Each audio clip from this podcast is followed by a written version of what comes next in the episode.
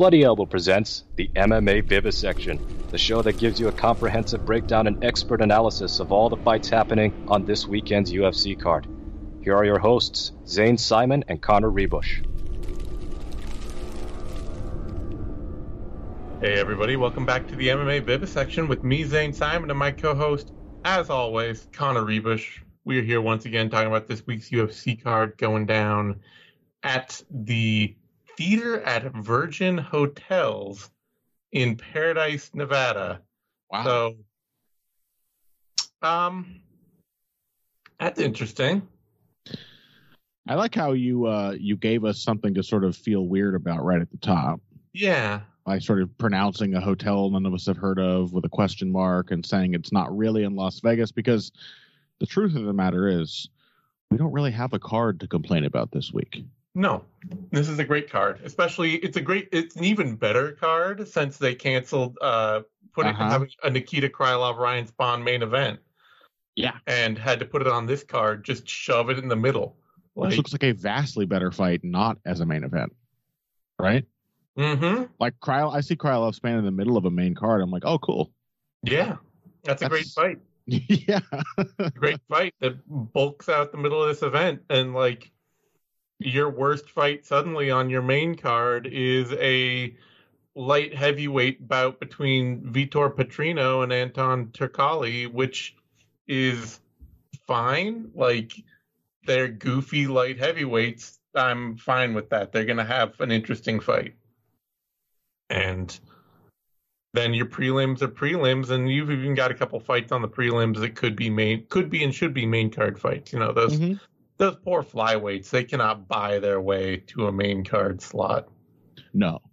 No. Well, they're too small. It's true. It must be this tall to fight. Yeah, yeah. It's decided booking uh bookings are decided by arm wrestling contests. unfortunately, yeah. Yeah, I, honestly, I mean, last week's card was great. yeah. This week's card is absolutely outstanding for a fight night compared to Yeah. literally every other fight night card we've gotten in the last, not even just this year, in the last four plus months. Yeah, it um there's a reason that we uh do not give the UFC credit and that we give the UFC a lot of shit for booking bad cards It's because we see these cards and they're good and you, we there, there's an obvious standard that they can hold themselves to. Yeah, and here are the bantamweights we were looking for. Exactly. There's there's ten bantamweights on this card. Not even enough, but at It's least still not enough. But it's Yep. it is yeah, it's been a, an absolute mystery where they have been hiding all the bantamweights because I swear on the last eight fight night cards there have been like four bantamweight fights at most, and mm-hmm. they've all been like deb- debutantes yeah. or like the worst guys in the division, which is hard to do because it's such an amazing division. yeah. Now we have five bantamweight matchups in this card, one of them in the main event, and it's a fantastic fight. And yeah, Yeah. it's just so- good to be talking about a good fight night card. Yeah, and it's fascinating to me that this isn't being held at the Apex. I guess it's also just one of those things that they're starting to realize that if you're going to put on a fight like Yan Dvalishvili and you're not going to put it in front of a crowd, Yeah. People are actually vocally starting to shit on that decision. Yeah, Like, they- I, I I assume the theater at Virgin Hotels will have a crowd. Yeah, it, it, it's becoming a thing of like, look, even if it's even if it's just like two thousand people, the atmosphere is just better than holding it in the fight basement. Yeah, it was pretty it was pretty cool and novel at first. Yeah, for a day, for a day. Not- Yeah. I mean, I I actually still like the the quiet of being able to hear everyone.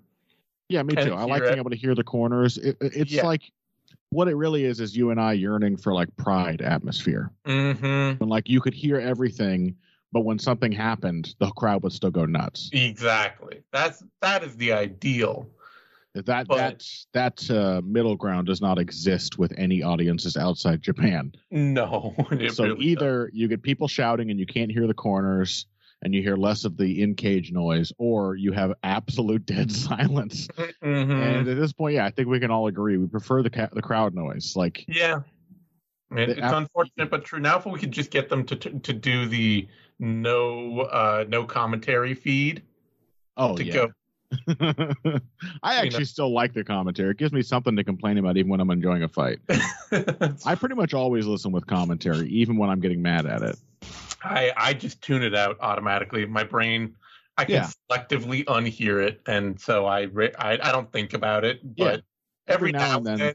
somebody's loud. Usually DC is loud enough to bleed through. It's either DC being loud enough or or Cruz getting nasally enough Yeah. to bleed through. And then so like once per event, I'll just hear like one thing. I'll be like, "The hell is that?" Yeah, the only people who really need to consider a, a no commentary feed are Bellator. oh God. Yes. Sorry, they they really need to. You ever tried listening to Spanish commentary, Zane? Uh. Yeah. Do, Yeah. do you speak Spanish? Do you understand No. it? I, I understand 25, 30%, maybe four. I mean, you know, it's the Latin languages are not that hard to like. That's that's better than this- me. yeah. Sometimes I enjoy that because Spanish commentators are always very exciting. Yeah.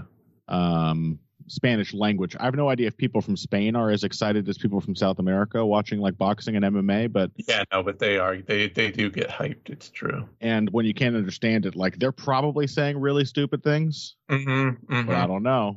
It's like when they had that terrible uh, Fight Nights Global had that that Russian commentator who Hmm. spoke English and he just said the most ridiculous shit you'd ever heard in your life. yeah, that was good.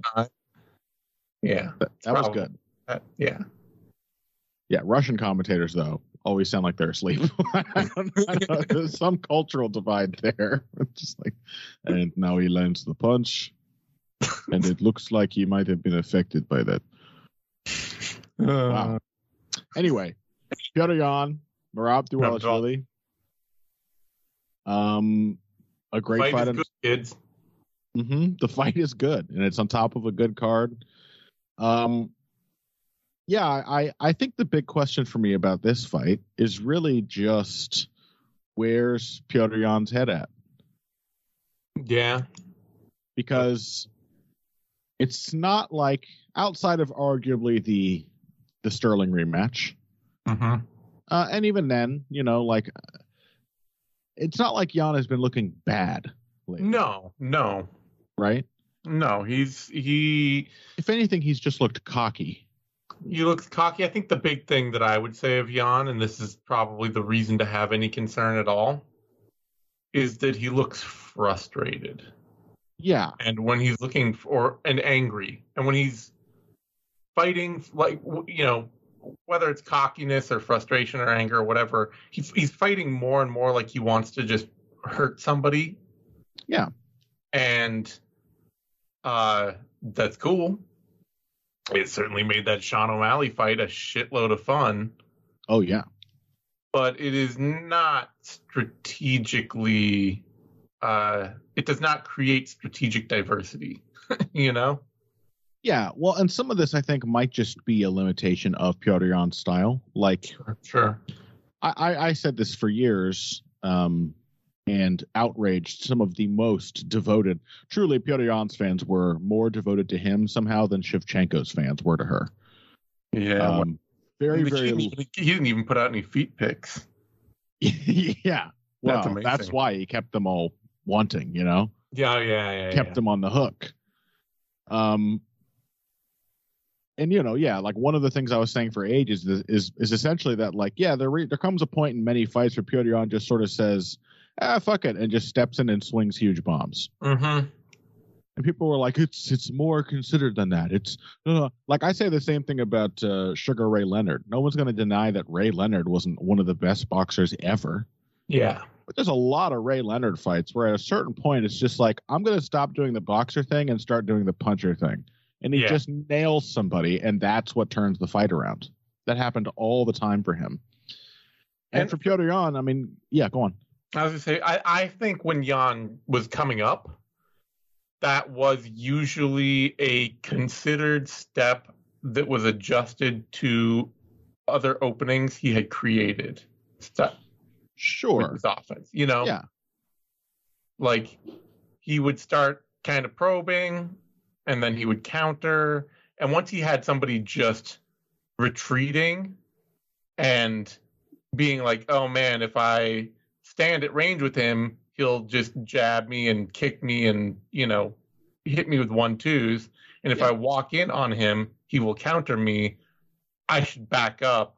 And at that moment, he would then become, you know, he would then just start being like, well, screw it. If you're just, if you're not going to fight me, I will just, I will just brutalize you. Yeah, but it also I think was a uh, even when it felt more measured was probably a a frustration or it, it's a gamble. Yeah, you know, yeah. like It's you a game. just step in, shifting, throwing huge wide swings. This Mhm. is how he turned the rounds around against Jimmy Rivera yeah, yeah, in a fight he was otherwise losing. it's true. Um, he he got all of his knockdowns in these kinds of moments where he would, you know, endure a lot of punishment. uh, Pretty still fairly even. I mean, it's not like he was getting his ass kicked, but Yeah. uh, took a lot of shots, and then would get Jimmy Rivera cornered, and would just sort of be like, okay, I'm going to lunge in with a huge left hook because you don't have Mhm. anywhere to go, and I'm going to move really quick and throw as hard as I can. Yep. Um, so I think that has always been there to an extent. It does feel to me in these last two fights that he has really thought uh, him. I really feel like he has completely disrespected his opponents. Yeah, I, I would actually say, and just looking at who his opponents have been lately, Mhm. I would actually, I would actually just kind of think, I bet it's just literally, I don't think these guys are any good, and I want to prove it. Thing. Yeah. Well, I he don't had- think he he didn't really take that approach against Sandhagen. I think he No, respected what- Sandhagen's skills, and so that Yeah. was a sort of a slow developing approach to that fight. Mm-hmm. it still came down basically to beyond being able to outpunch Corey, but it was a much more considered path in getting there. Yeah. Certainly after the first Aljo fight and all the shit he talked and all the blame he shifted for how that fight ended, Yeah. he definitely went into the rematch thinking he was just going to cook Aljo with ease. Mm-hmm. And it took him ages to start adjusting to the like three things Aljo was doing to him. Yep. Um, and then I think against Sean O'Malley, like most of us, he was like, "This is an easy win. Yeah. Of course, I'm going to beat Sean O'Malley." I will beat the fight clown. Exactly. question. and and yeah, and and in that fight in particular, he was really just swinging pretty wild. Mm-hmm. There was not a lot of the Yan jab. There was not a lot of clever combinations, like all the variation you expect in his punch selection. It was Yeah. a lot of swinging for the fences. And um and so yeah, I wonder like is he going to come in more frustrated? Is he going to look exactly the same?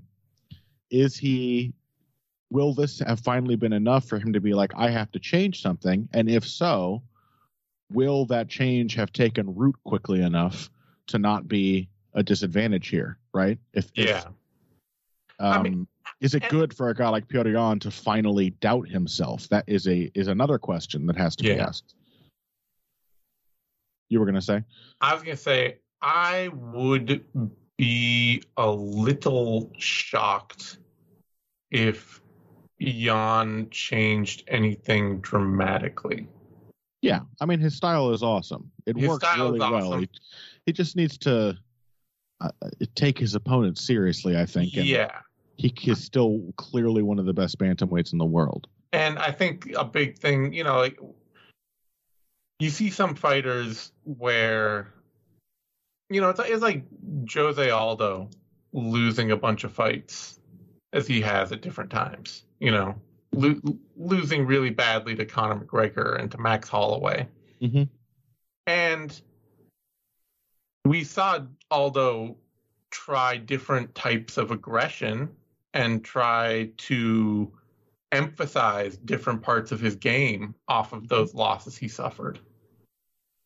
But we did not, over the long run, see Aldo come out and be like, oh, I'm going to be a different dude. No, which would have been crazy, right? For him Yeah. to- he just sort of game planned around all of the. Uh, and this is a man whose style had gradually changed a lot over the course of his career. And Yeah. just to sort of emphasize, yeah, different parts of the game he had already accrued. And I think like Yan to me is that kind of fighter. Somebody who has put the amount of dedication he has clearly put into keying in all the the parts of his game. You know. Yeah. Yeah.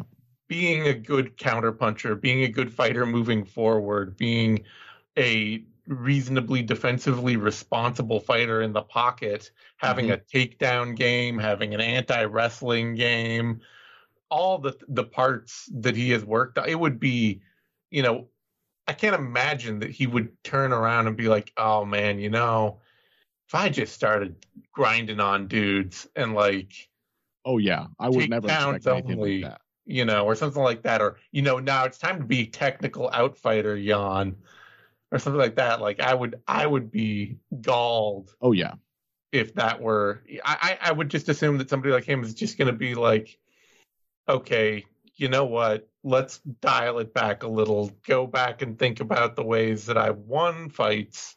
Yeah. And think about maybe having a little more process. And it has to be said too, O'Malley and Sterling, two longest reaches of anybody he's ever fought. Yes. Yeah, and Sandhagen is up there, which is why I think it still must be pointed out that his performance against Sandhagen um, has to be contrasted with those two. That as yeah. a as a better performance. Yeah. That to me is still strong evidence that it also depends on how he feels about the guy he's fighting. But yes, uh, to underestimate a guy who can crack you from really far away is a particularly bad idea. Yeah. And so, you know, not only would it be something that I don't necessarily think he's going to come in, you know, I would A, not expect him to come in with a changed game for this fight but it also might even just be that like even you know even if he just approached the fights exactly the same as he approached O'Malley and Sterling, yeah, he would just have more success because his opponent can't punch him from a distance. That, yes, that, and that, that is sort of my call here. Is that yeah, if we see the exact same Petr whether or not you agree that he's somewhat diminished or l- limiting himself in these recent performances, even if he comes in in exactly that mindset, more frustrated than ever, just wanting to bomb Dvalishvili out, I think this is a pretty good matchup for him. Mm-hmm. Because uh, Merab can do a lot of Aljo type things. Like I kind of that's sort of what I expect is for him to try to replicate Aljo's game plan in the rematch. Uh, move around on the outside, lots of feints. You know, make Yan reset constantly so as not to just be uh, squaring off against his power and then yeah, run him into really timely takedowns. The difference is is that Aljamain Sterling is possibly the best back taker in the sport. Yeah. And that was really how he won that fight. Um is not just getting Petr down, but even a lot of those times getting him just halfway down. Yeah. And then just taking his back because that's what Petr Yan, who's a very good scrambler, um, and a very quick scrambler, that's what he does immediately that was the thing he had trouble adjusting to in, in the Sterling rematch is that he would give his back the moment he felt himself going down and just try to shoot back to his feet. And Sterling was ready for that, not just I think because of game planning, but because that's who Sterling is. Yeah, that's what he does. I mean, he he did the same thing when he fought Corey Sandhagen, just took his back in a blink. Mm-hmm. Um, and Merab is a little more on the Mateusz Gamrot side of things as a wrestler. Like very fast paced, never gets tired, super confident, flexible, doesn't really hold people down ever. No. And so, can you beat Petr Yan by taking him down if you're not going to do what Aljamain Sterling did? I will say no one else ever has. Yeah. You got to hold him. Like a very. Well, I mean, you you could maybe go back to Magomed Magomedov Sure. But he, I think he held him down quite a bit in that did. fight. Yeah. Yeah. Um, that's also a very raw Peter Yan, who then turned around and won that fight in the rematch. Yeah, very quickly came back and and and looked much better. Um, so yeah, you you got to hold him down. So I think one thing I didn't consider when I when I talked about this on Heavy Hands is that maybe the idea would be a little more aggressive from Rob, and maybe he wants to find his control up against the cage. Yeah. and That just clinch easily- Petr Yan, take hold hold his back in a rear waist cinch, knee his legs. You know Yep. that might be a bit more of a sensible I approach. I mean, that's what he ended up having to do against Jose Aldo. Yeah. Um, but man, I just think the the one thing, uh, one problem Piotr Yan does not have that Jose Aldo does have, this dude does not get like overwhelmed by bullshit activity. Yeah. You step into the pocket, Piotr Yan is going to be ready to hit you. One thing in particular that Piotr Yan has is an excellent left hook. Yep. And I think this is the punch that Merab is most susceptible to. Marlon Moraes nearly murked him with a left hook. Uh, Cody Stamann hit him with a ton of left hooks. Mm-hmm. Uh, Frankie Saenz caught him with left hooks. Everyone who catches Merab hard and and stuns him usually does it with that shot because he overcommits on his punches. He tends to hang out a little too long. I mean, this is why the the addition of the extremely uh, the surplus of feints has been such a good move for him because yeah. the the problem is still that he is vulnerable when he engages in the pocket, and so making it so the other guy can't tell when he's coming into the pocket is a huge uh, addition to his game. But uh, that just doesn't seem like a durable sort of um, sort of cover for him against someone like Piotr Yan. Yeah, and I mean, it, not only, you know, Yan. Uh, I, I mean, at a certain level, against a certain level of striker, it, it just doesn't work that well. Yeah. You know, unless your unless your feints are really good, but like Jose Aldo didn't have a lot of trouble with Dvalishvili standing out at range. No, no, he just didn't do enough and got Yeah. clinched a lot. Yeah, and Who's I to don't- say if that was a five rounder, if Jose wouldn't have won? Like it wasn't that Yeah. dissimilar from his fight with, say, Kenny Florian. hmm And Yan is, yeah, he he's a guy who he's you know he's still an incredibly excellent counter puncher and ti ti- uh, timed puncher when it comes to Mm-hmm. somebody walking in on him. Mm-hmm. It's not a problem in his game. It's like, oh, if somebody backs me up, what do I do? You know, he's not he's not biting and you know having trouble figuring out when to throw when somebody's stepping in. And for Dvalishvili, yeah, I mean the feints have been great because he is a you know I, one of the things I think that should be a real credit to Serra Longo, maybe more than just about any other camp out there, is that they really seem to a, actually just take what their fighters are, are good at or need to be good at Mm-hmm. and work on it.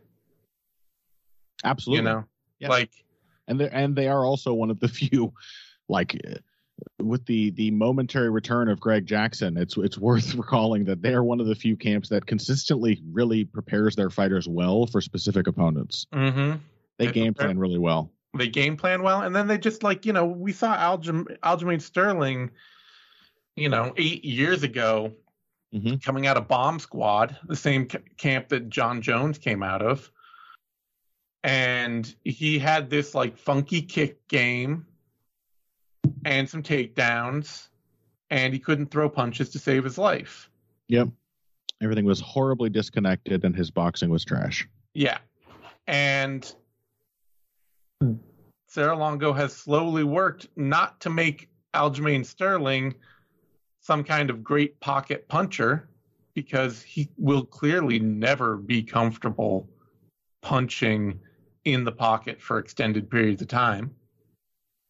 But they instead have worked very hard on giving make emphasizing in and out darting footwork and being able to like throw on exits and Mhm. to strike off the back foot and kick Mhm. off the back foot like oh you're a comfortable kicker and you you don't want to be in the pocket well we're going to make sure that you punch well as you exit Yeah. and circle away It taught him how to keep his feet under him when a guy's coming at him and just run them into a jab.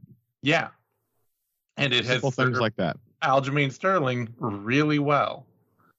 And it's not at all what they're teaching Merab Dvalishvili because Yeah. Ma- Merab Dvalishvili, he's not the most, you know, he doesn't have the best form in the pocket, but he's very comfortable coming forward hmm and stepping in. And so you see the emphasis that they're putting on his game is like, okay, well, feint and like mix people up a little with your timing because Yeah. and you're fast, you know, Yeah. like he's fast and agile. It's like just be really herky jerky. yeah, That's Get going to be your move. get people to guess a little because when you do come in, you're gonna sit right down in front of them and you're just gonna throw Yeah. heat at their head. And it's He's all, also got uh, more so than Aljo. He's got a, a meaner shot. yeah, So like that essential switch up works better for him than it does for Aljo. It's just they don't know when you're coming in, and also there's a two broad categories of thing you could be trying to do when you do get in. Yeah, and you know, it's it's something that you really. It's interesting because when I think about Serra Longo, it's like a broad strokes camp, and like, oh yeah, what do their fighters look like? Other than having you know a, a lot of good wrestling, it's kind of hard to pin down. You know what make what Yeah. made like uh somebody like Al Iaquinta Mm-hmm. the same coming out come out of the same camp as Aljamain Sterling Right. you know and I, it's i think it's really you just got to look at the camp overall as being really dexterous Yeah, and Chris Weidman is very different from all these guys. I Mhm. mean, yeah, they they are kind of now, and then have been for a while. I think what uh, Jackson Wink was in like 2010, um, but with a you know better striking coach. yeah Uh, so yeah, I mean, I, I think the thing with Merab as an opponent is that he is just generally very difficult to actually look good against. He will Yes. frustrate you if that's a problem. He, if he's winning, he will win the most boring fight of all time and not be, uh, you know, nonplussed about that. he fights like a king's mma guy He, yeah, yeah, he will win a super boring fight, but if he feels himself losing, he will go berserk. mm-hmm um, because yeah, he's super comfortable. He doesn't mind getting hit, and he has incredible conditioning. He recovers really well even when he gets hurt. He's got a solid chin to begin with, so um, I think this is going to be a very entertaining fight, even if it takes a little while to build up.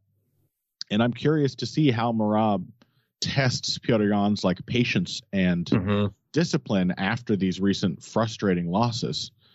Um, but I, I gotta think that just Piotr Yan being an excellent scrambler who is not going to get instantly trapped in back takes because of that scrambling, having otherwise very solid takedown defense in general, being a solid pressure fighter, and a great aggressive counterpuncher with a devastating left hook in particular, I think um, he's going to win.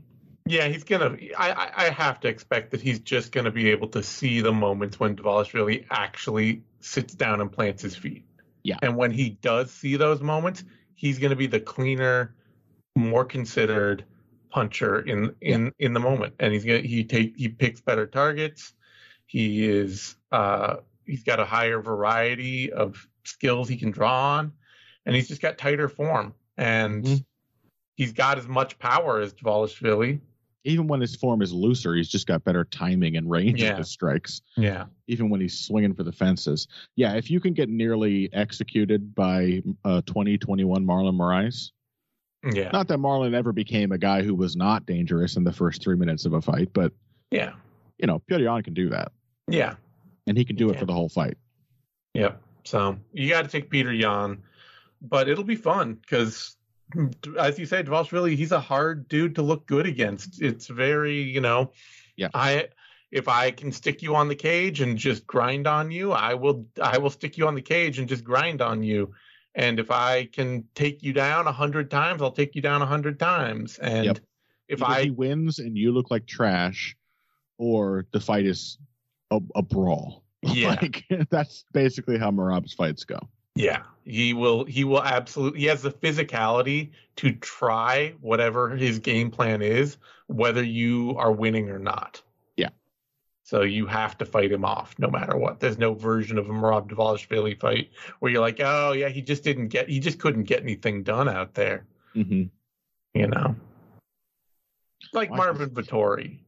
I, I that's Marvin Vettori, Mateusz Gamrot. There are a lot of good comparisons. Yeah, Yeah. and like Marvin Vettori, like pretty meat and potatoes, and just simply too blockheaded to be put Yeah. off. Like, Yeah.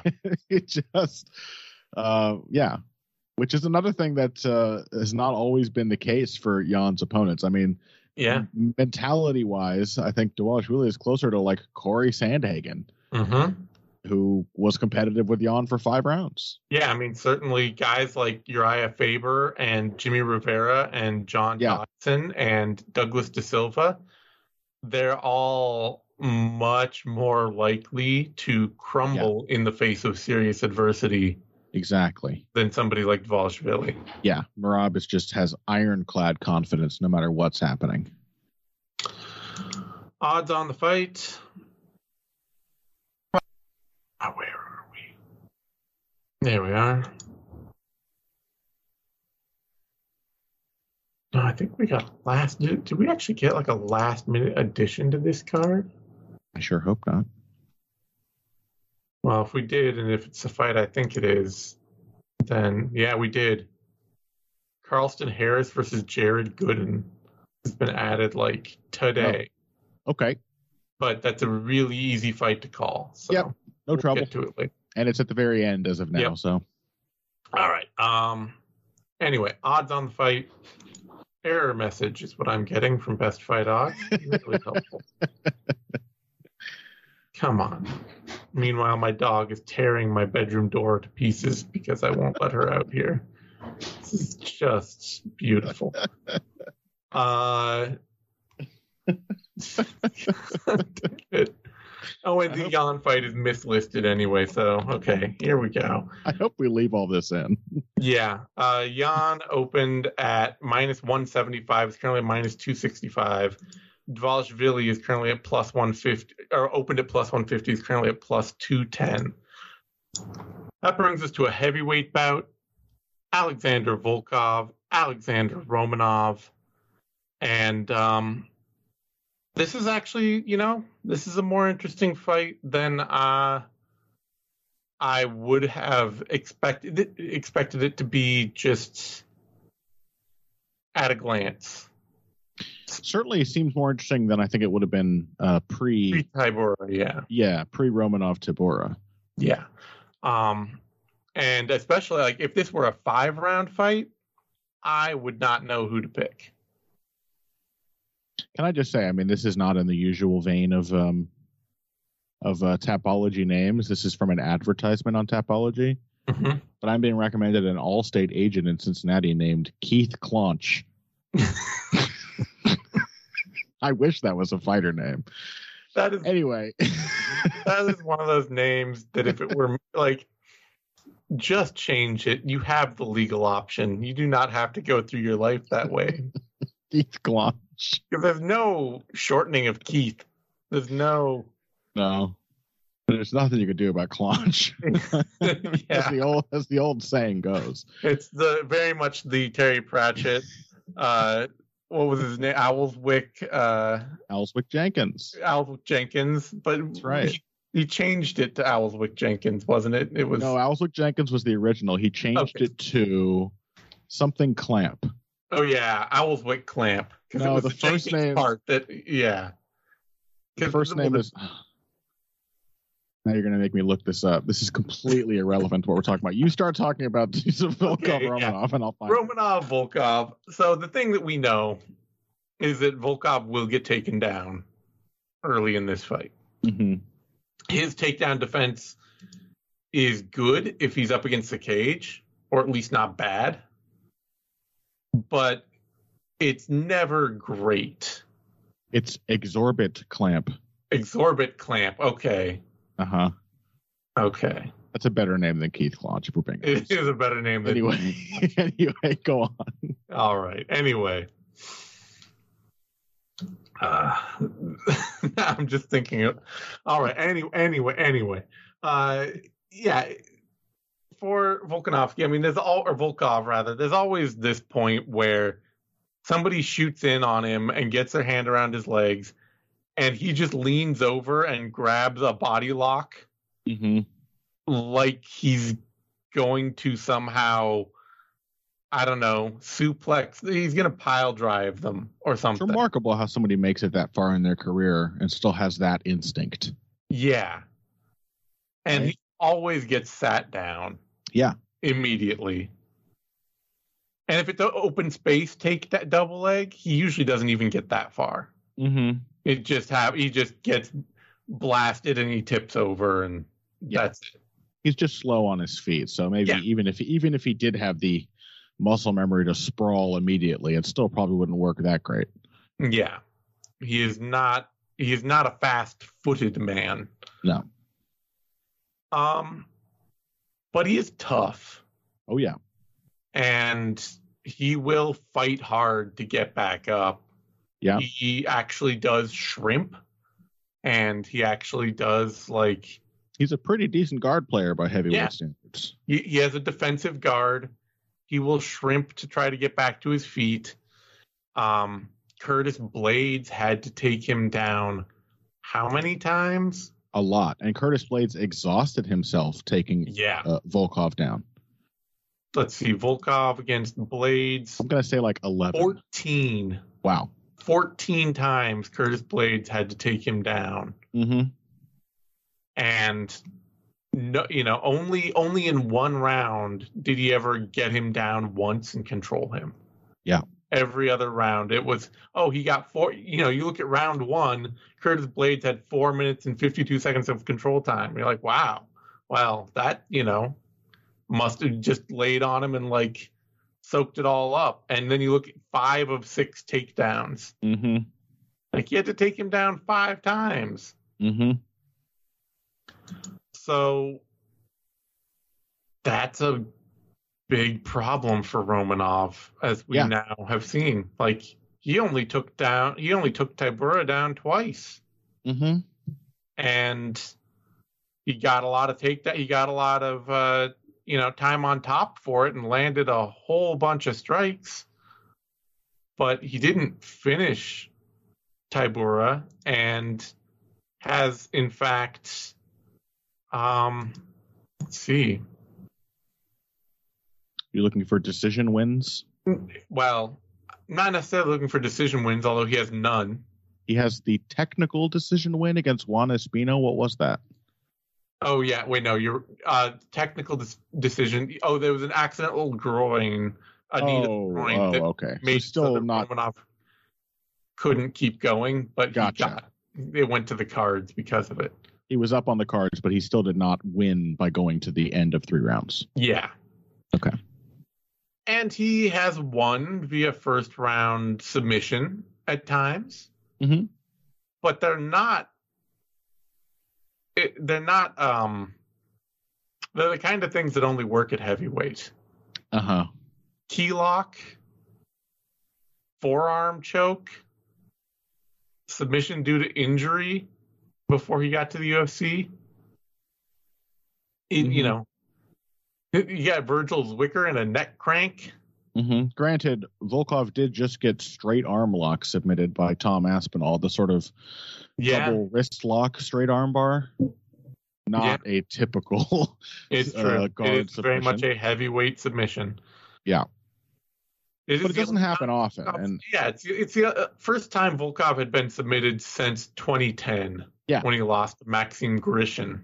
yeah, against a big heavyweight who is a phenomenal athlete Yeah, uh, and, a, and and himself a pretty consistent submission grappler. yeah. And Romanov otherwise, is yeah, big and he's a good athlete, but he's he's kind of a clubbing mauler. Yeah. You know, there's not a lot of he, he's very much in the Brock Lesnar form of ground and pound and stand up striking and really kind of everything, except he's not Mhm. quite as big as Lesnar. Yeah. Um, much more of a wrestle boxer TKO by punches type of finisher Yeah. when he finishes people. And and Volkov to this day, I think has only been knocked out maybe three times in a very long career. Derrick Lewis and then Vitaly Minakov, which, if I remember that fight correctly, that was very much just a like he landed some punches and the ref jumped in and waved it off, and Volkov was like, "What the hell?" I mean, it was the kind of TKO that Romanov often gets, but Yeah, but Yeah, he did get rocked to the feet. only two.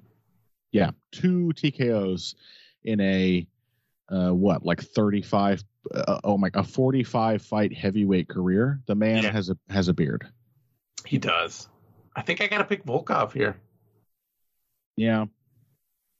Uh, I think it. I might feel like it's a terrible mistake having by the time this is over. He's had weird points lately where he's looked incredibly flat and has not even looked in great shape. Yeah. His fight against Gane was a notable just what is this guy doing Mm-hmm. kind of fight. Um but he also you know when he gets somebody who is not when he gets somebody who is no longer prepared to keep fighting him Volkov Mm-hmm. usually takes them apart. That's true. Yeah, if you're going to break, because that, that is the thing, is Vol- Volkov is the classic model of heavyweight who sort of weathers everything and is still there. Yeah. Um, Very Ben most- Rothwell in that kind of way, you know. Yeah, yeah, and most heavyweights do tend to crumble just because, you know, uh, ex- exhaustion. What's the saying? Exhaustion makes cowards of every man, or something. Like, yeah, Sure, yeah. there's something like that. When your when your gas tank just runs empty, you just don't want to do it anymore. Yeah. And um, And most Volkov- heavyweights aren't used to, you know, they get they get they get to run through a large portion of their careers without any real Yeah. pushback. Yeah, or they get knocked out quickly, and they're like, Yeah. okay, that happens. Yeah, Volkov. So so as a result, if Volkov has for a heavyweight a lot of second, third, fourth round finishes. Mm-hmm. Um, yeah, I, I don't know. I mean, the thing is, is he's definitely going to get taken down very easily. Yeah, the, he is going to start this fight flat on his back. He is No. going to go sailing. I mean, Yeah, and it is. too- Romanov hits big takedowns too. Like Yeah, these are impactful, damaging slam takedowns. and it is in a small cage, Uh huh. So he's not going to get away from anything very easily. Yeah, I, I mean, I think I'm still going to side with Romanov just for the three round thing. Uh, if it was a five rounder, I would absolutely pick Volkov because I have zero reason to think Romanov can make it through three rounds. I gotta think. I mean, huge indictment on him. Not an unprecedented indictment. It's MMA. It's heavyweight MMA. If he doesn't like, if he hasn't put a little work in on fighting lots of hard rounds in a row in the gym after that Tybura fight, is he should be embarrassed by what happened in that fight Yeah, because he, he is in a lot of respects a better fighter than Tybura, and he just allowed Tybura to outlast him by like expecting that he would run him over. He would be a complete moron to expect to run over Alexander Volkov. No, pretty much nobody does it. yeah. You know, there is just the fact too. If I look over Volkov's record, who's the best wrestler that Volkov has beat? Yeah. To, I mean, he beat Tybura. Yeah, he did beat the guy who outlasted Romanov. Although even but then, it wasn't like not a great wrestler himself. He's just a, he's a good grappler, actually. yeah, he's a good grappler. He's a try-hard wrestler, but not a great He's one. He's a try-hard wrestler, but not like a good power wrestler. yeah, maybe Tim Johnson, which was a split decision. Yeah,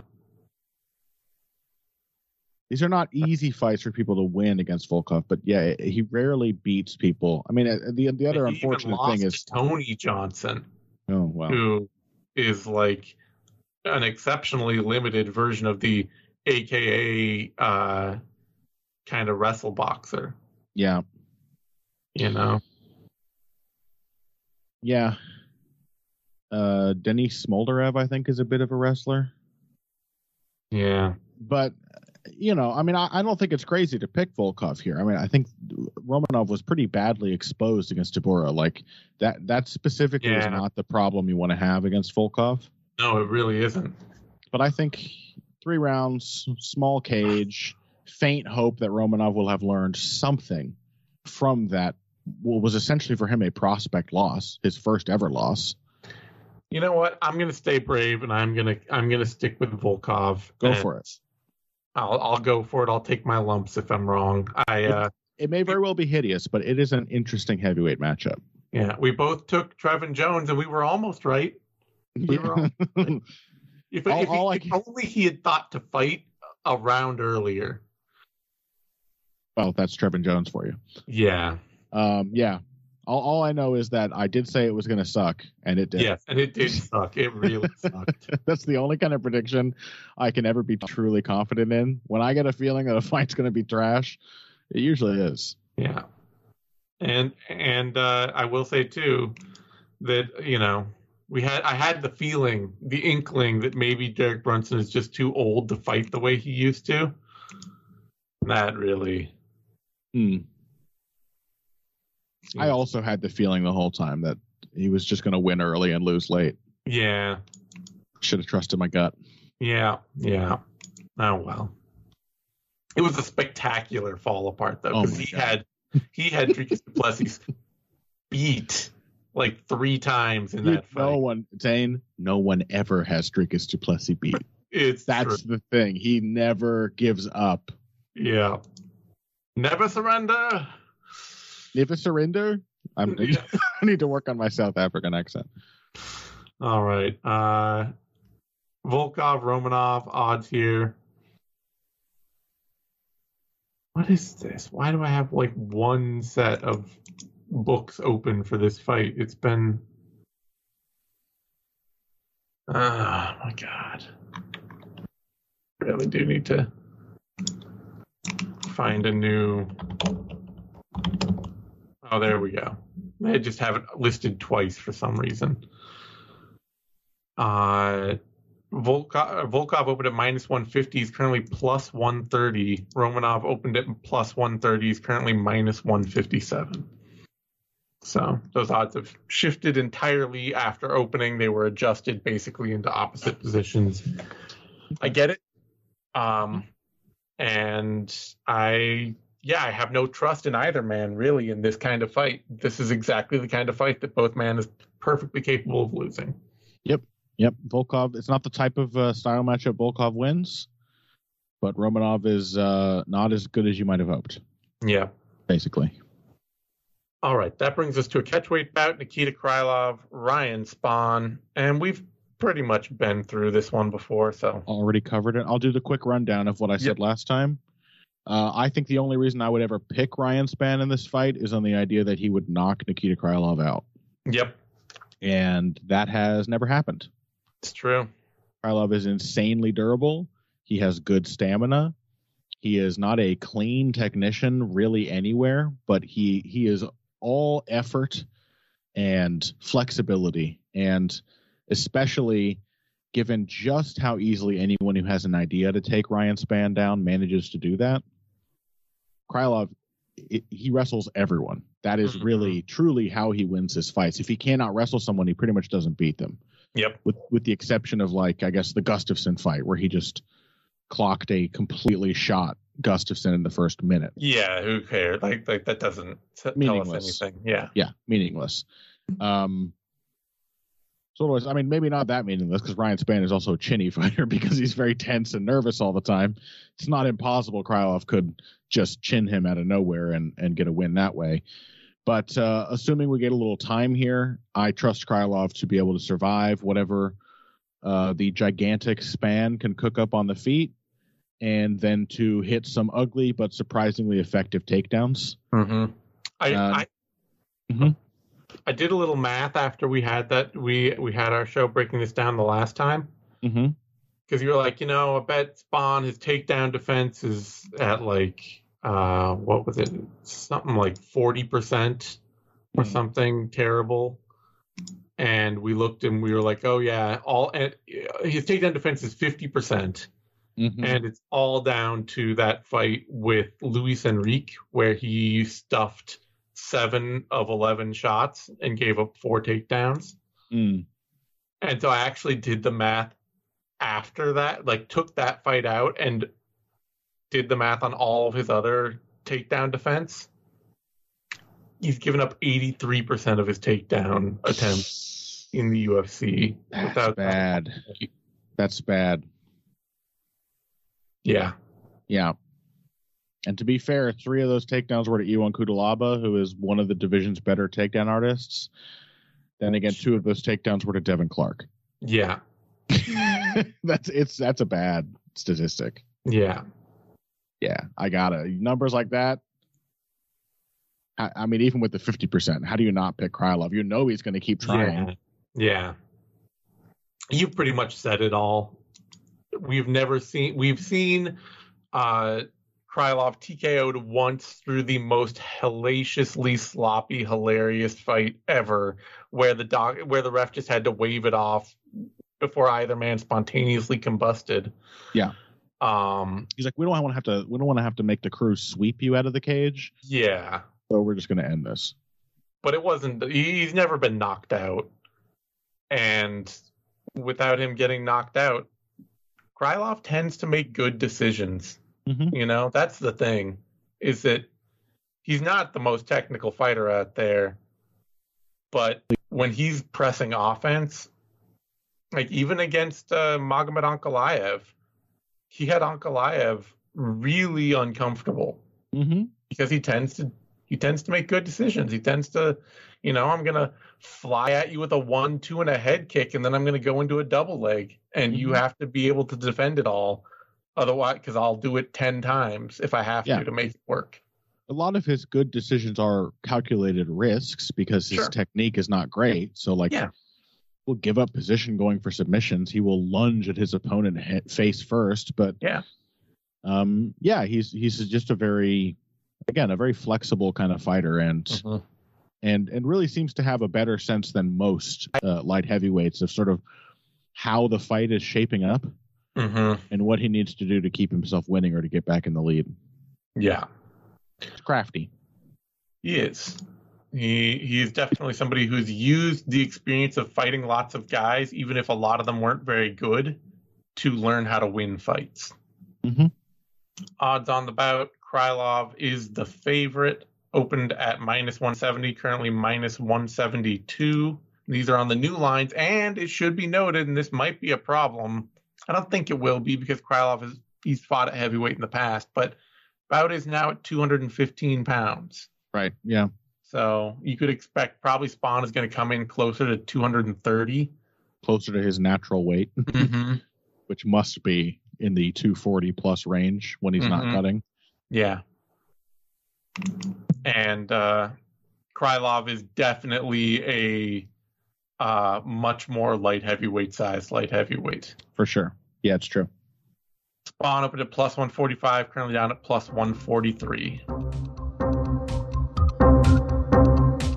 Just a little reminder that you could support the MMA Vivisection, the MMA Depressed Us, and the Sixth Round Post Fight Show simply by going to patreon.com slash MMA Vivisection. With three different tiers ranging from $3 to $7, it's incredibly easy to show support to your favorite analysts, Zane, Connor, Eddie, and Phil. So if you have a few dollars to spare, please consider us. Thank you so much. All right, that takes us to a featherweight bout.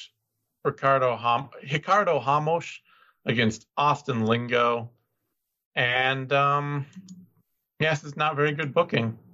No, this is one of the weaker matchups in the card.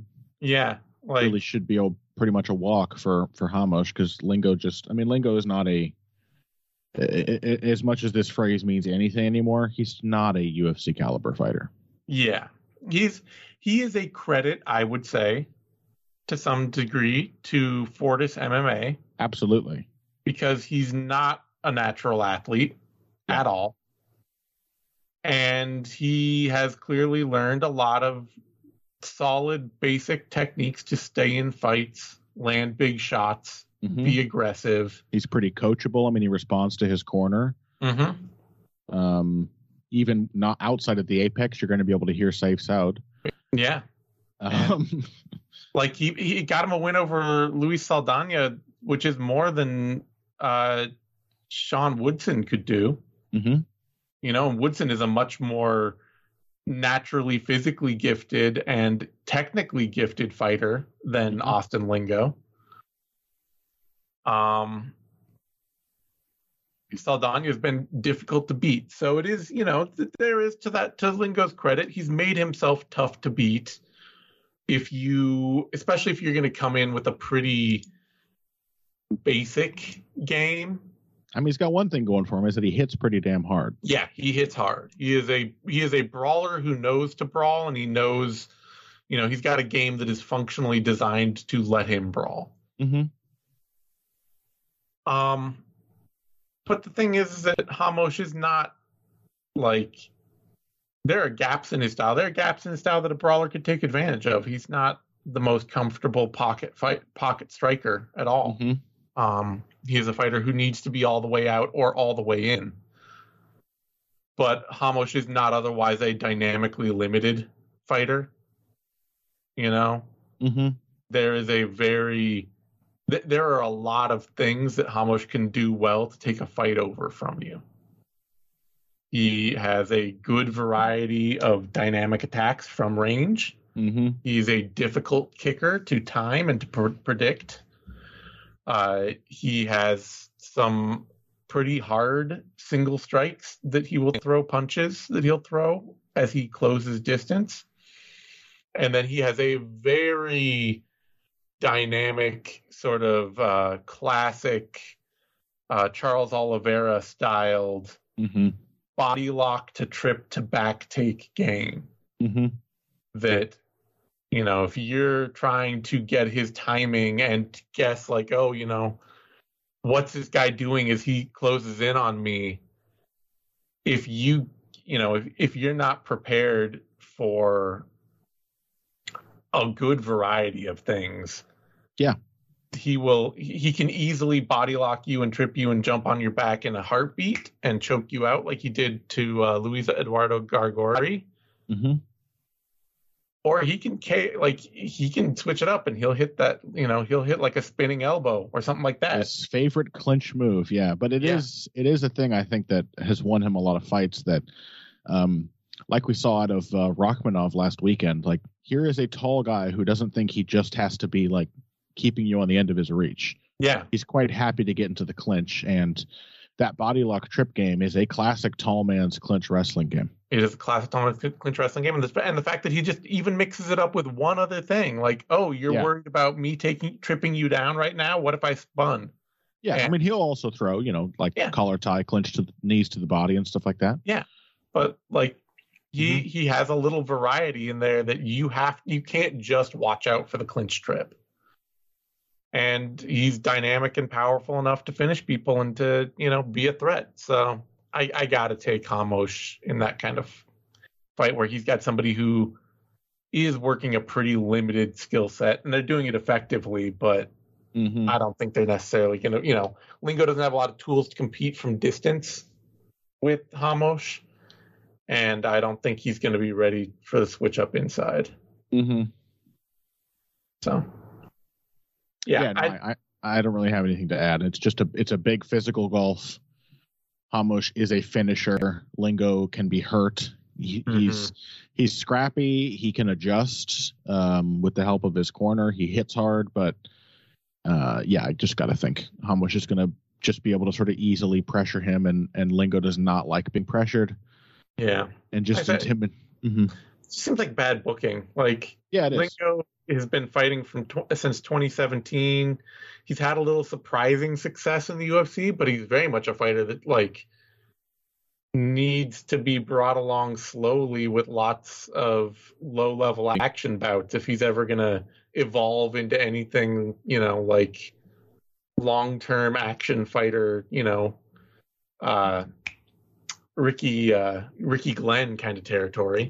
Yeah. Well, I'll tell you, uh, in case you haven't seen this already on uh, Tapology, the last two fights they tried to book Lingo in were against Jonathan Pearce and David Onama.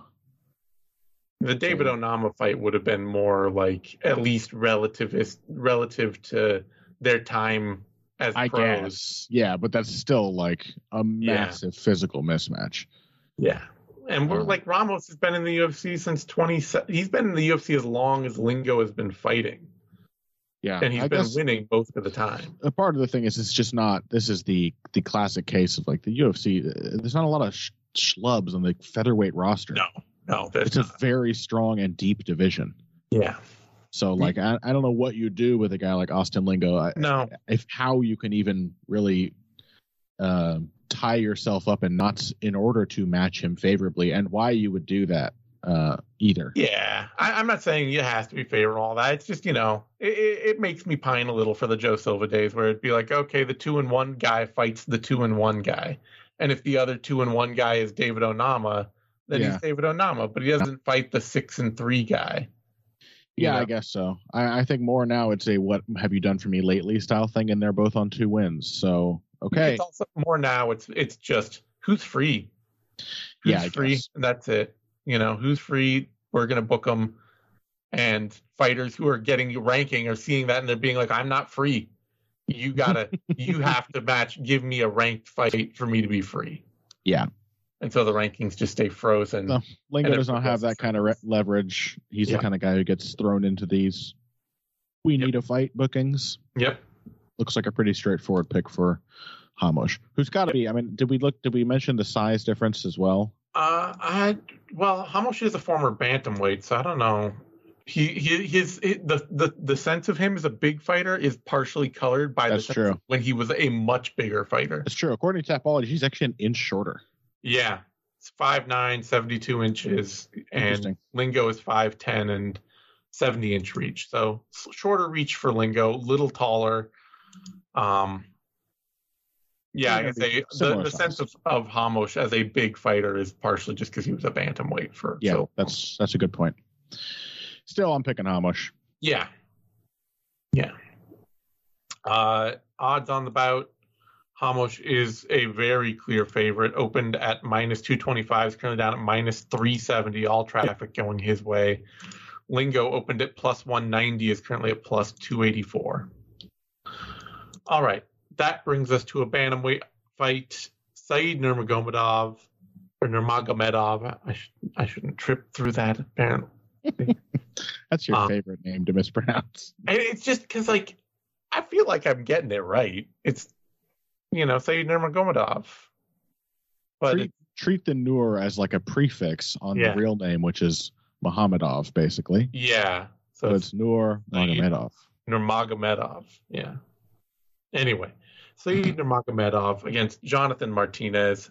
And uh, this is actually a cool booking. I like yeah, I like this. hmm this is one of those times where like Jonathan Martinez has been just slowly and consistently progressing to the point where it makes sense for him to get tested against or to be the testing block for a guy who looks like one of the division's top rising prospects or who has at times looked like one of the hmm Certainly didn't in his last fight.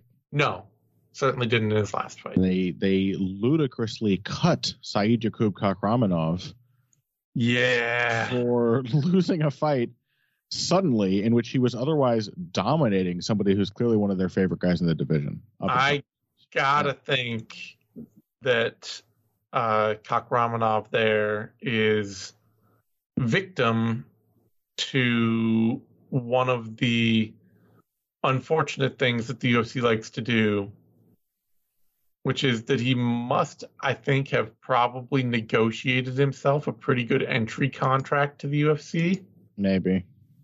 and so it you know the UFC is very much in a like okay you are purely shit or get off the pot for us. Hmm that's the only thing I can think Doesn't it just feel like the bantamweight division is benefits from having some, some guys I- like Saidyokub, like a just a great angry blanket? Like yeah we need some of those dudes. He's a absolutely Like, I, hyper aggressive control grappler. I would have loved to see the day where he could face uh you know Merab Dvalishvili or Cody Stamann Yeah, you know yeah.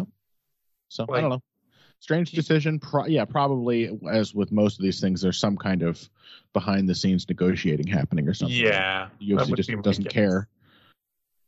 Um, like, they're oh, not you gonna. wanted twenty thousand dollars instead of ten. Well, you win every fight now, or the moment you lose, we cut you. Yeah, they're not gonna bend over backwards for Saidyokub Kakhramonov. Yeah, But anyway, he looked much better than Nurmagomedov um, in that fight, and then just got caught in a guillotine. Yep. But you know, credit not taking anything away from Saeed. He found the submission, he got it. Yeah. But uh, anyway, it's sort of irrelevant. This is not a matchup which which looks like it's necessarily going to test that aspect, that that No. particular weakness. No. This looks not like a kickboxing match, Yep. and um, that still doesn't make it uh, an easy one to pick for Saeed No, because both men kind of have the same flaws, frankly. Yeah, yeah. I mean, they both kind of don't look great when they're forced backwards. Mm-hmm. One thing I will say is that I think I've seen more evidence recently of Martinez specifically addressing that. Yeah, Like- he, well, I think he, uh, well, he, I don't know that he has fewer, you know, he's less physically gifted than Said Nurmag- Nurmagomedov, Hmm. but he, he has had his durability tested and is more perhaps fragile than Yeah. Said's. I mean, he got He- knocked out once by Davey. He got knocked out once, but he's also been hurt in several fights. Sure. One of the things with uh, Martinez is, that's been notable is that like getting he, he- he's a fighter who he wants to be way out at range, kicking your legs, or he wants to be all the way in, Mhm. clinching you and like lunging in with a huge strike. Or and wrapping you up and either landing knees and elbows or a takedown Mhm. and he wants nothing to do with that middle distance. And whenever he gets caught in that middle distance, he tends to get hurt. Yeah. But he And- has done a better job on his Yeah. retreats lately, Yeah, yeah, responding to that. Uh, Yeah. He's done a better job of taking angles as he gets back out of the pocket and resets. And he's also just looked more determined not to get backed off, to be the one pressuring. and I, I- what I'm saying is, I think he probably feels that pressure more than Saeed. I think Saeed is Yeah. more confident. Yeah. despite the same gap in his style, where Yeah. in that middle distance, you even saw against say you say uh, Kakhramonov, like Kakhramonov is just stepping in, like hurling bombs at him, and suddenly you've got you know Nurmagomedov like head down, just winging overhand hooks, trying to scare this guy off him Yeah. as, as quickly as he can.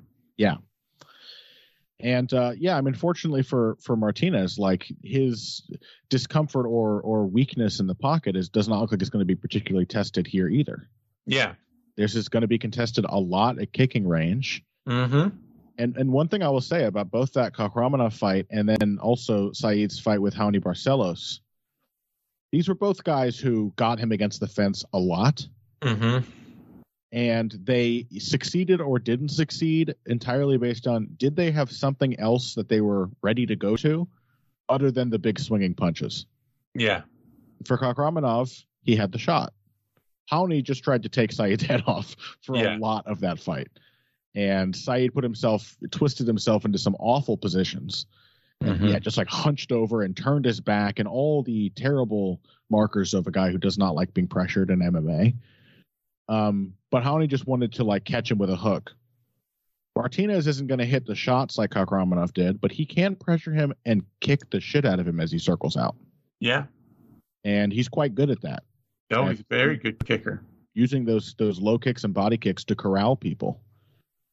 Um, and then I think he's like reasonably comfortable dealing with other people's kicks at kicking range as well. Um, I, I mean, I, I suppose it, it hasn't. This is the curious thing is that Martinez hasn't faced a lot of guys like himself. Yeah, and has has Saeed.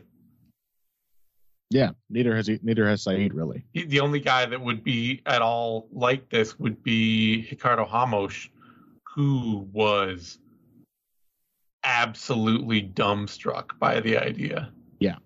He was just like, wait, you're kicking me at range? Me? Yeah. And got absolutely just lit up. Yeah. So I don't know. I'm kind of leaning Martinez here, just because I think he's a little more committed to pressuring, and in fact, Yeah. notably more committed to pressuring. I I, I, I don't think uh, Nurmagomedov's a better athlete. Mm-hmm. he gets away with his mistakes a lot more. I don't think anyone has yet really proven to him that like the kicking game he wants to play is not necessarily um is not necessarily in line with all the retreating he does. Yeah. And, and hopping around. He also just makes worse decisions than Martinez. He wants to Yeah. stunt on people with crazy spins He and does. he does it so often and almost none of them land. It's true. Martinez is just very meat and potatoes with his kickboxing. Yes, yes, is Simple combinations, hard low kicks, stepping into the clinch, landing a few strikes. I think I'm taking Jonathan Martinez here, despite the what looks like an athletic uh, gap. Yeah, I'm going to take Nurmag- Nurmagomedov. I think for me, this is just one of those points where two guys are going to come out doing a lot of the same thing, hmm and one's a little faster and a little trickier and more dynamic, and the other one hasn't really had to deal with that uh, before at that range, hmm and is more easily. Uh, I think he's just more easily kind of cowed off of his game. I think there's. I think Martinez is just a little more breakable than Yeah. Nurmagomedov. He might make better decisions, and he might try to, you know, he he may have done more work to correct these things, but he's also a fighter who got you just couldn't find a way to outbox Andre Ewell or to out, you know, fight Andre Ewell at range. hmm Clearly, he he is less baseline confident in his skill, and I I got to go with the faster, more confident guy. Pretty much in a in a fight that I think is going to be determined primarily out in the kind of space where that speed will will be a, a prime factor. I don't I don't think Martinez is going to take away enough of the tools of Nurmag- Nurmagomedov to win. Yeah, I'm I'm kind of expecting him. I mean, I, yeah, if it's just a 50-50 long range fight, then I mean, I still would expect it to be pretty close there. Yeah, I think it'll be close. It'll be fun. I'm really looking forward to it. I am. I think I think if Martinez tries to corral Nurmagomedov, he's going to have um he, he's going to have some good success. Yeah, I, I agree. And I mean, this is one of those. This is one of those moments where if I'm sounding confident, I am literally looking at like, you know, the green. If, there's like a a line, and I'm trying to determine which side of the line has more sand on it than the other. I'm looking at like the five grains on the one yeah. side Yeah, and being like i think if i have to pick if i'm if if i'm imagining this fight and what i think is going to play out i think it's going to be a pretty 50-50 open range kickboxing contest. So i'm going with Nurma- nurmagomedov because yeah, that makes sense. he's never been knocked out. He's a little faster. He has a more dynamic bag of tricks out at range. And uh that's it. You know but i think martinez will put up a hell of a good fight hmm It's it is a a well matched fight. Yep, I like the way Martinez. Like I say, I because he's had to do more growing. I like the the growing that Martinez has done a lot. hmm You know, he's not a fighter who has taken his base skill set and just not improved it in meaningful ways. hmm He's continually becoming a more comfortable pressure, a more comfortable puncher, and uh, a more confident kicker who recognizes the advantage that his distance can give him. You know, like he went in there against Cub Swanson in a fight that I thought could easily get in Martinez's head. Uh, the way that fights against like Sukumta and Ewell did a few years ago, where he would just be like, "Oh man, Cub Swanson's good. I, you know, I'm not ready for this." hmm And he just kicked the shit out of Cub Swanson. Just carved him to pieces. Just not even a second thought. hmm And that is a much better version of the guy who lost to Davey Grant or to Andre Ewell two years earlier. Yeah. You know, and he fights all the time too, which is great because, Yeah. you know, this is also a dude who you can tell like there are understandable, you know, there are confidence. He wants nothing to do with talking to anybody. Like the most clamped down, introverted, does not want to have an outward facing media personality fighter out there. So it's good to see. He he is growing into his his his talent. One of our favorite categories, the professional. hmm he just seems to take it very seriously. Yep. Uh odds on the bout. Martinez is the underdog. Opened at just all I'm asking. Just to, there we go. Opened at plus 190, dropped to plus 159. Currently up at plus 203. Has risen a lot. Got from went from plus 158 to plus 203 in the past two days. So money really coming in on the Nurma- Nurmagomedov side. Uh, Nurmagomedov opening at minus 225, bounced up to minus 196, and was holding steady until the last couple days when he went from minus 192 to minus 253. So interesting to see that that kind of odd turn there, odd Mhm. turn. All right, that brings us to a light heavyweight bout: Vitor Petrino, Anton Turkalj, and um, this is a fun little style clash if you're gonna have like bargain basement light heavyweights. Yeah. You got to bring Oh. in some new ones now and then, I guess. Yeah, I mean, I, light heavyweight and heavyweight and middleweight are all divisions where, and the UFC is doing this to their credit because I this is they were not doing this five or six years ago. Mm-hmm. Just sign everyone who wins. You have a fat guy that does not look like he trained a day in his life, and he is eight and zero. Sign him. just sign all of them at 185 and up and run that thing run the the you know the gold the gold pan sluice just sift constantly because you cannot tell in these divisions who is going to just be really functional shockingly functional you have a Swede whose nickname is the Pleasure Man. yeah You sign that dude, whatever his record is. right Could be fun. And it turns out Turkalj is like the least pleasurable fighter in the world to watch. he Well, fights maybe- like he's trying to convince people he knows how to have sex. Is- Like- you, were looking at his tapology photo, right? His tapology photo is one of the best tapology great. photos to ever have hit tapology ever. The man is a treasure to our sport.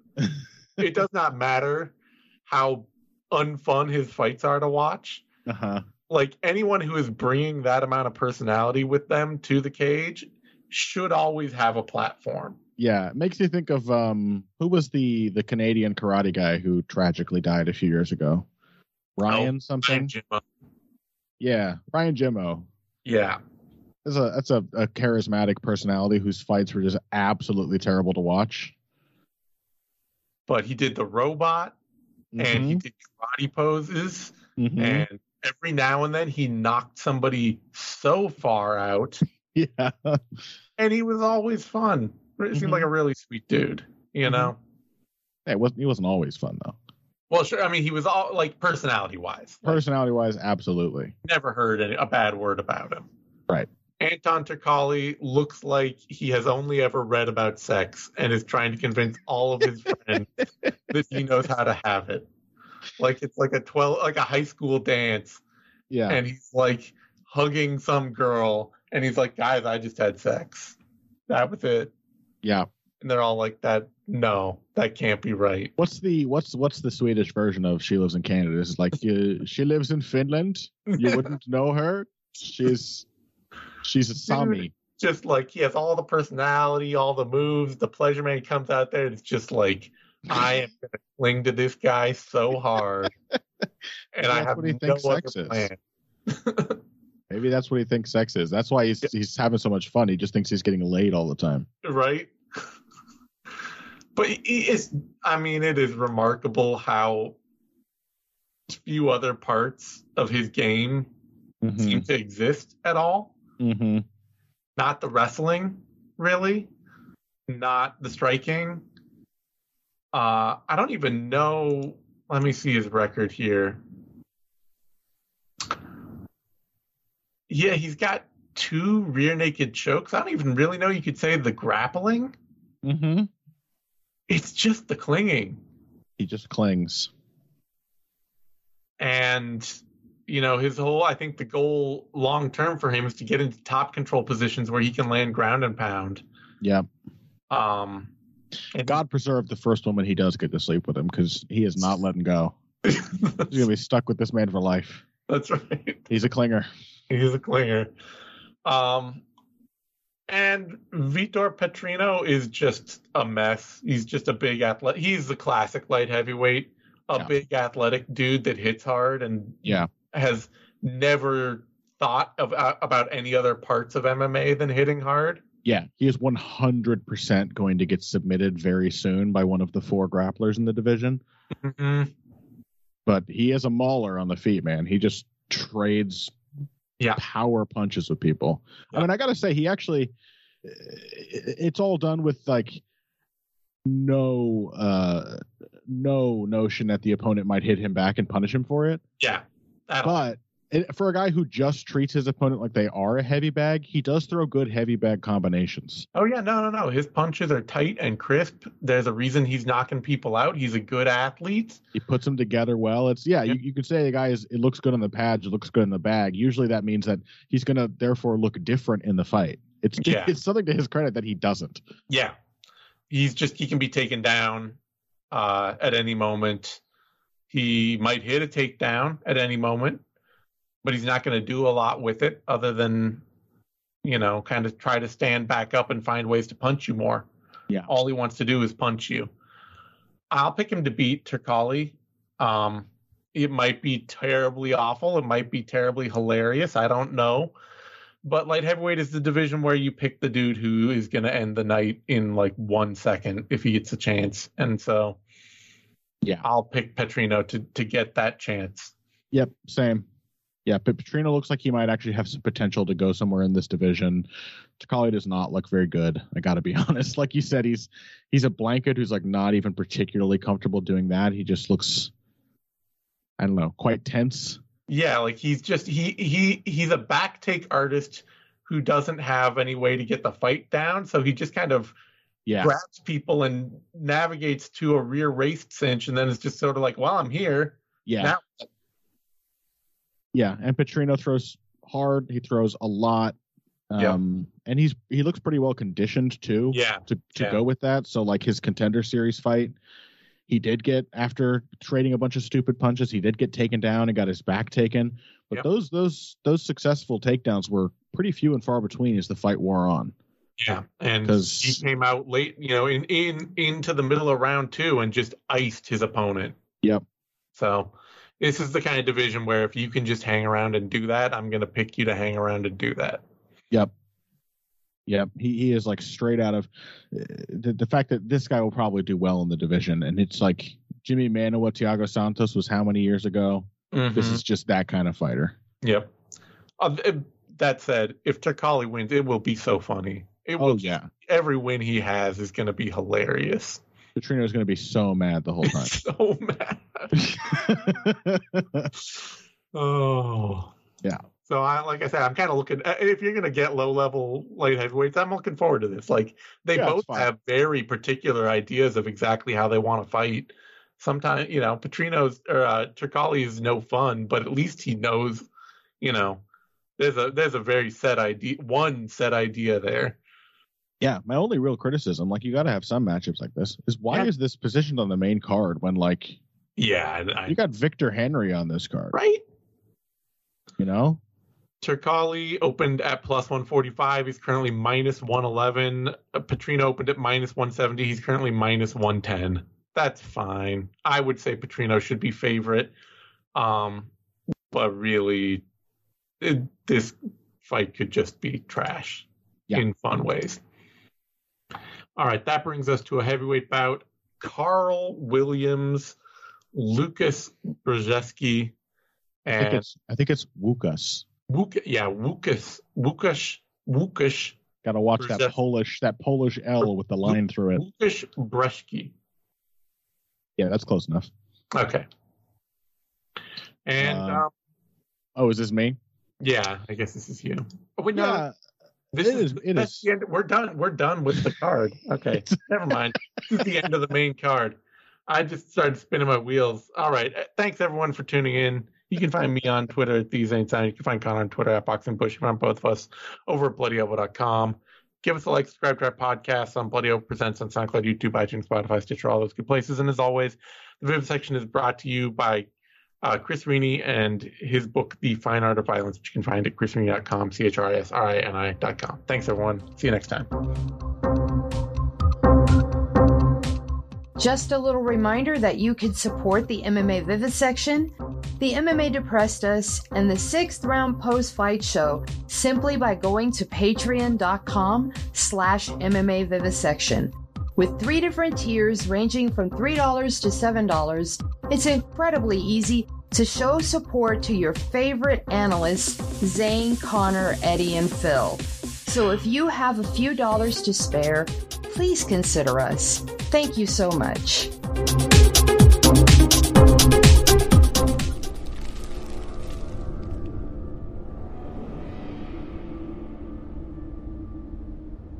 Bloody Elbow presents the MMA Vivisection, the show that gives you a comprehensive breakdown and expert analysis of all the fights happening on this weekend's UFC card. Here are your hosts, Zane Simon and Connor Ruebusch.